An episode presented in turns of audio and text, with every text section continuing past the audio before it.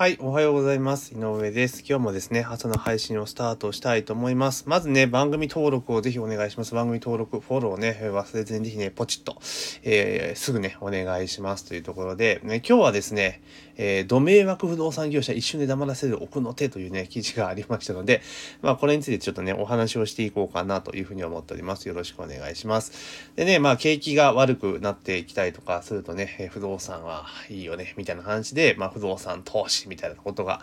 まあね、結構ね、注目されてはきてはいるんですけれどね、されることが多いわけなんですけれども、え記事によるとですね、不動産業者の中には一度連絡を取るとそこから、え必要に営業をかけてくる業者もあります。今回はそのしつこい営業業者の対処法について、え見ていきますというところで、まあ、あのね、不動産投資とかね、そういうところに、えー、ちょっと興味があるぞと、ちょっと知ってみたいぞと思って軽い気持ちでね、あの、資料請求とかネットのね、情報請求とかすると、まあ、いっぱい電話かかってくるぞ、みたいな。えー、で、店も、えー、家まで押しかけてくる強引な業者もあるとかね、書いてあるんですよね。で、その対処方法はって書いてあるんですけど、えー、基本的には監督官庁ですよね、県へのや、えー、行政ですね、あとは国土交通省に連絡するとかね、消費者センターに連絡するっていうのが、まあ、効果的ですよっていうようなえことが書いてあります。まあ、その通りだなっていうところがあるんですね。で、うちもですね、結構あの、不動産屋さんからマンション買いませんかとかね、あとマンション売りませんかっていう電話はよくいただきます。あの、マンション買いませんかよりもね、売りませんかのが多いかな、最近は。うん、よく電話いただくんですね。お持ちのどこどこのマンションをね、えー、私のお客さんでね、買いたい。えー、高値で買いたいとかね、予算これぐらいで買いたいとかね、いう電話がね、よく来ます。よく来るな。本当にここ2年ぐらいめちゃめちゃ増えたかなっていう印象なんですけど、よくかかってくるんですよ。で、えー、だい、だいたい、あのー、まんべんなくかかってくるかな、最近は。うん。えっ、ー、と、こうもこうも大体人気の場所っていうのがわかるのかなわかるんですけれども、まあ、かかってくるわけなんですね。で電話でで、どこどこの、マンションお持ちですか？みたいな感じで、まだお持ちですか？みたいな感じの電話がかかってくるわけなんですよ。で、えー、大概ね、もう、あれなんですね、スクリプトって決まってんですよね。えー、どこどこのマンションお持ちですかと。で、私のお客さんで、えー、どこどこのマンションをちょっとね、あの、ドカンと不動産投資で規模を広げようとするために、まあ、予算大体これぐらいで、あの、お探しの方がいらっしゃるんですけど、もしよろしかったら売ってもらえませんかとか、あとは、あの、どこどこ地区で、法人の方が社宅として探しているんで、どうですか？みたいなことがすごく多いんですね。じゃあ、もう台本通りにやってんだな、みたいなのが、もうバレバレなわけですよ。だからいっぱい電話かかってくるから わかるっていうとこなんですね。で、あとはもう、あの、なんつうかな、電話よく聞いてると、後ろでも同じようなトークが繰り広げられてるのが結構ありますよね。かかってきたりとかするときに、後ろの方でも、まあ、電話がかけまくってるみたいなのが伝わってきたりとか、いうのがあるんですよね。うん、で、結構ね、あの、まあ、大概、もう大体ね、あの、そういう方からでも一日何百件で電話をしてはるんですよね。してはるんで、よっぽど変なやつじゃない限りは、もう丁寧にね、ごめんね、売る気ないんだって言って、もう切ってるんですよ。もう他次に次当たってとか言って切ってるんですけど、で、結構思うのが、あの、同じ会社なのに、あの違う営業マンが電話かけてくること結構あるんですよ。うん。いやいや、この前、ね、言ったよねみたいなことが結構あったりするんですね。だから、ああいうところって多分個人の営業マンの、まあ、営業成績ですよね、だから多分おそらくほぼほぼフルコミッションに近いような多分スタイルなので、きっと、あれなんですよね、そのリスト、そのマンションの所有者のリストを配られて、で、上から順番に電話してると。で、そのリストは多分 何人にも配られてるから、だから同じ営業会社から多分電話かかってくるんだろうなっていうのはすごく思いますよね。順番に、順番にかけてんじゃん、これ、みたいなのが、まあバレバレなんですよね。で、実際のところ一回聞いたことあるんですよ。あの、で、暇だったから、ちょっと、ちょっといろいろ聞いたれとか思って、いや、その当時、ぶっちゃけ聞くけど、とか言って、これ何件ぐらい電話してんの？とか、いや、何百件電話してますね、毎日って。え、それで何、売れるの？っていう話をして、実際、不動産って結構高い買い物だから、こんな知らないところがいきなり電話かかってきた人で、買う人っていんの？って言ったら、いや、こんなにかけてれば1件とか、多分、多分あるんですよ、とか言ってて、あ、マジで？とか。だから、これ、えー、でもそれで全然だって割り合わなくね？とか言って、いや、でも1件売った時の、やっぱ、あれが大きいんで、なことは言っていたんですよね。まあ、1件言ったその大きいの大きいがよくわかんないんで、なんとも言えないですけど、でもやっぱり、あ、買う人いるんだと思うのがちょっと衝撃だったなっていうのをちょっとよく覚えています。うん。なので結局、で、ある時は予算何本ぐらいでとかいう話を聞いて、え、その予算ってなんでその金額なん？っていう話と聞いたりとか結構するんですよ。暇な時時に。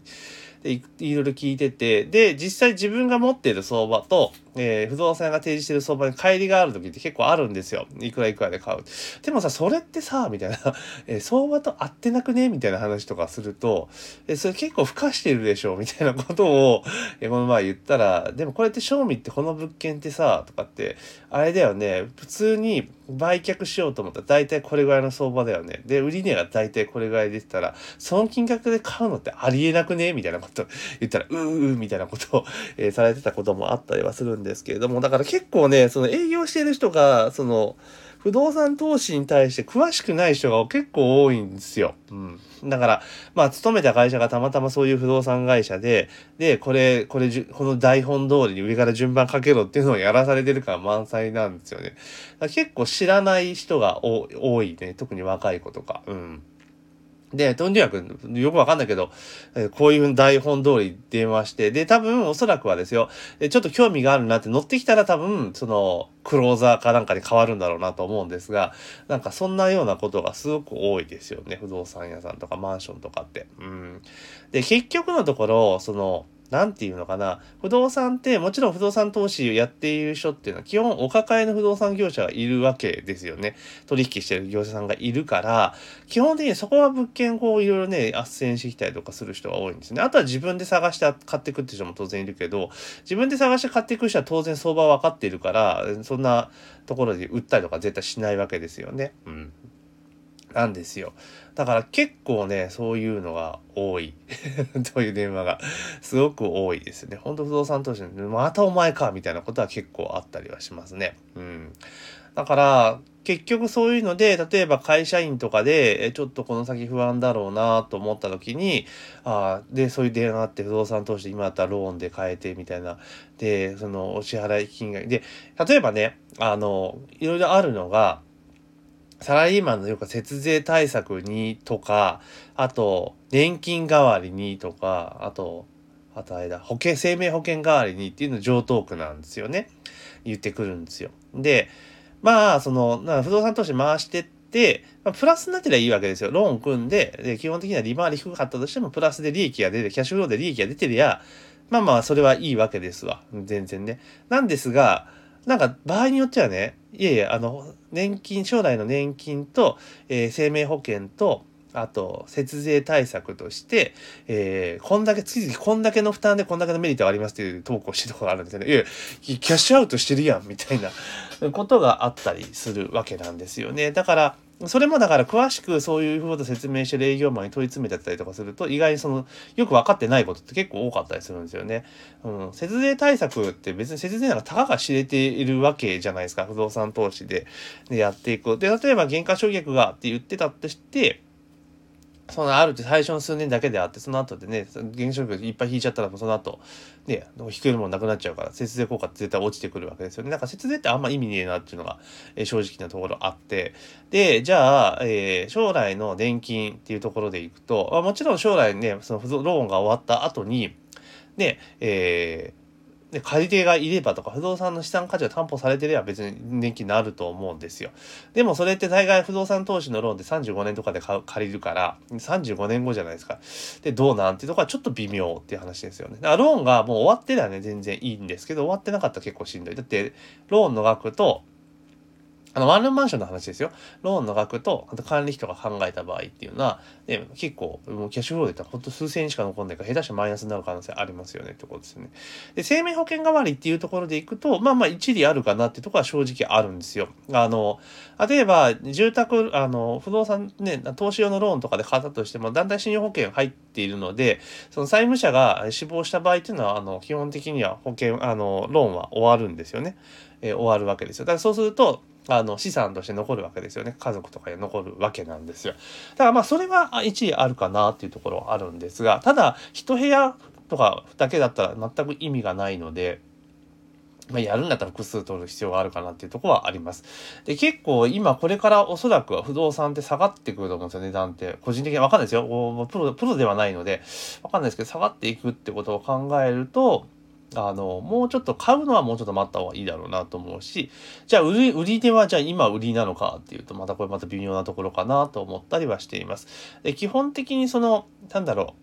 う、業者が買って、買ってくれ、買って、売って、売ってくれ、売ってくれって言ってる物件っていうのは、基本的には多分それなりに需要がある物件であるとは見て取れるわけなんですよ。で、ただ売却価格に関してもちょっと怪しい。それは絶対にかなり付加して話を持ってきてるのは怪しいから、あまあ自分ちが大体どれぐらいなのかなっていうのは、今聞くチャンスでもあるのか。だから最近よく聞くんですよ。電話かってきて、え、ぶっちゃけここって、あの、賞味の話ですよ、みたいな。売ると大体ど、どれぐらいなんですか？みたいなこと聞くと意外に喋ってくれたりとかするので、まあそれを聞いて楽しんだりはしてるんですけれどもね。だから基本的には私自身は別に売る気は全くないので、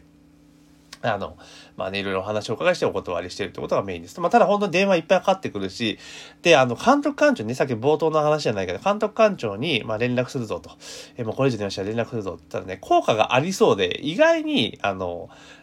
なんつうかな、兵隊の営業マンってそう知らないんですよね。そういうこと。だからみたいな感じになっちゃうこともあるので、まあ基本的にはこっそりと、あの、言っても聞かない場合もすぐ連絡するっていうのが有効かなというふうに思ったりはしています。はい。なので、まあ、結構ね、不動産、特にサラリーマンとかね、例えば、買ってくれ系の電話っていうのは多分、上場企業のサラリーマンが多分結構狙い撃ちされてると思います。40代中盤、40代、我々世代ですよね。40代から、まあ50代ぐらいが多いんかな、今だったら。うん。で、えー、売ってくれは、まあ持ってる人に電話かかってくるので、まあ本当これ毎回思うんですけど、登記簿に連絡先載せるのやめてもらえねえかなって 本当思いますよね。うん、かかってくるし、みたいなね、ところがある。全然個人情報保護されてねえじゃねえかよ、みたいな。もちろんだから所在地の住所とか、まあしょうがないにしても、いや、電話番号はちょっとね、みたいな、いう気はしますよね。本当にね、勘弁してほしいな。だからそれをちゃんと集める業者がいて、それを不動産業者に売っている業者がいるみたいな感じな構造なんですけどもね、もう本当にね、よくかかってくるというところで、えー大概ね、今電話かかってくると、あの、電話番号を、あの、携帯で検索すると、あ、不動産屋さんだなって思うと、えー、基本的にはもう着信拒否みたいな感じは、えー、していますけどね、もうどんどんどんどん溜まっていくぞみたいな感じなので、まあね、結構多いなっていうところです。で、ちょっとね、話があっちでこっちでしちゃいましたけれども、結局不動産屋さんからね、あの、悪徳な不動産業者から電話がね、じゃじゃんとか営業とか営業構成かけられてるときは、あの、この記事が書いてある通りね、えー、消費者センターが行政に連絡するのが一番早いです。あだから、電話聞かれたら、お宅の会社の、あの、不動産のすいません、あの、業者番号教えてくださいとかね、えー、業者番号まず教えてもらっていいですかとか、宅建業者番号、事業者番号多分あると思うんで、とかいうのを聞くと、いいと思いますよ。はい。教えてくださいって言うと。えー、えー、あー、みたいな感じなんで。あ、ちょっと、もうそれだけちょっと先に教えてもらっていいですか？みたいな感じで。何に使うとか言わなくていいんですよ。いや、ちょっと教えてもらっていいですか？みたいな感じで言うとですね、相手はひるんですぐ切ったりする可能性がありますので、まあ、おすすめかなというところでございます。というところで今日はですね、えー、このド、メ役不動産業者一緒に黙らせる奥の手というニット記事がありましたので、まあ、不動産業者からね、私もちょっと営業構成を受けているので、まあ、それについてのちょっとお話をね、営業構成を受けているというか、たまに電話かかってくるので、そのお話をさせていただきました。えー、ぜひね、番組のフォロー、もしくは登録ね、ぜひ忘れずにお願いします。番組の登録フォローもぜひお願いします。というところで、えー、本日の朝の配信は以上とさせていただきます。今日も一日頑張っていきましょう。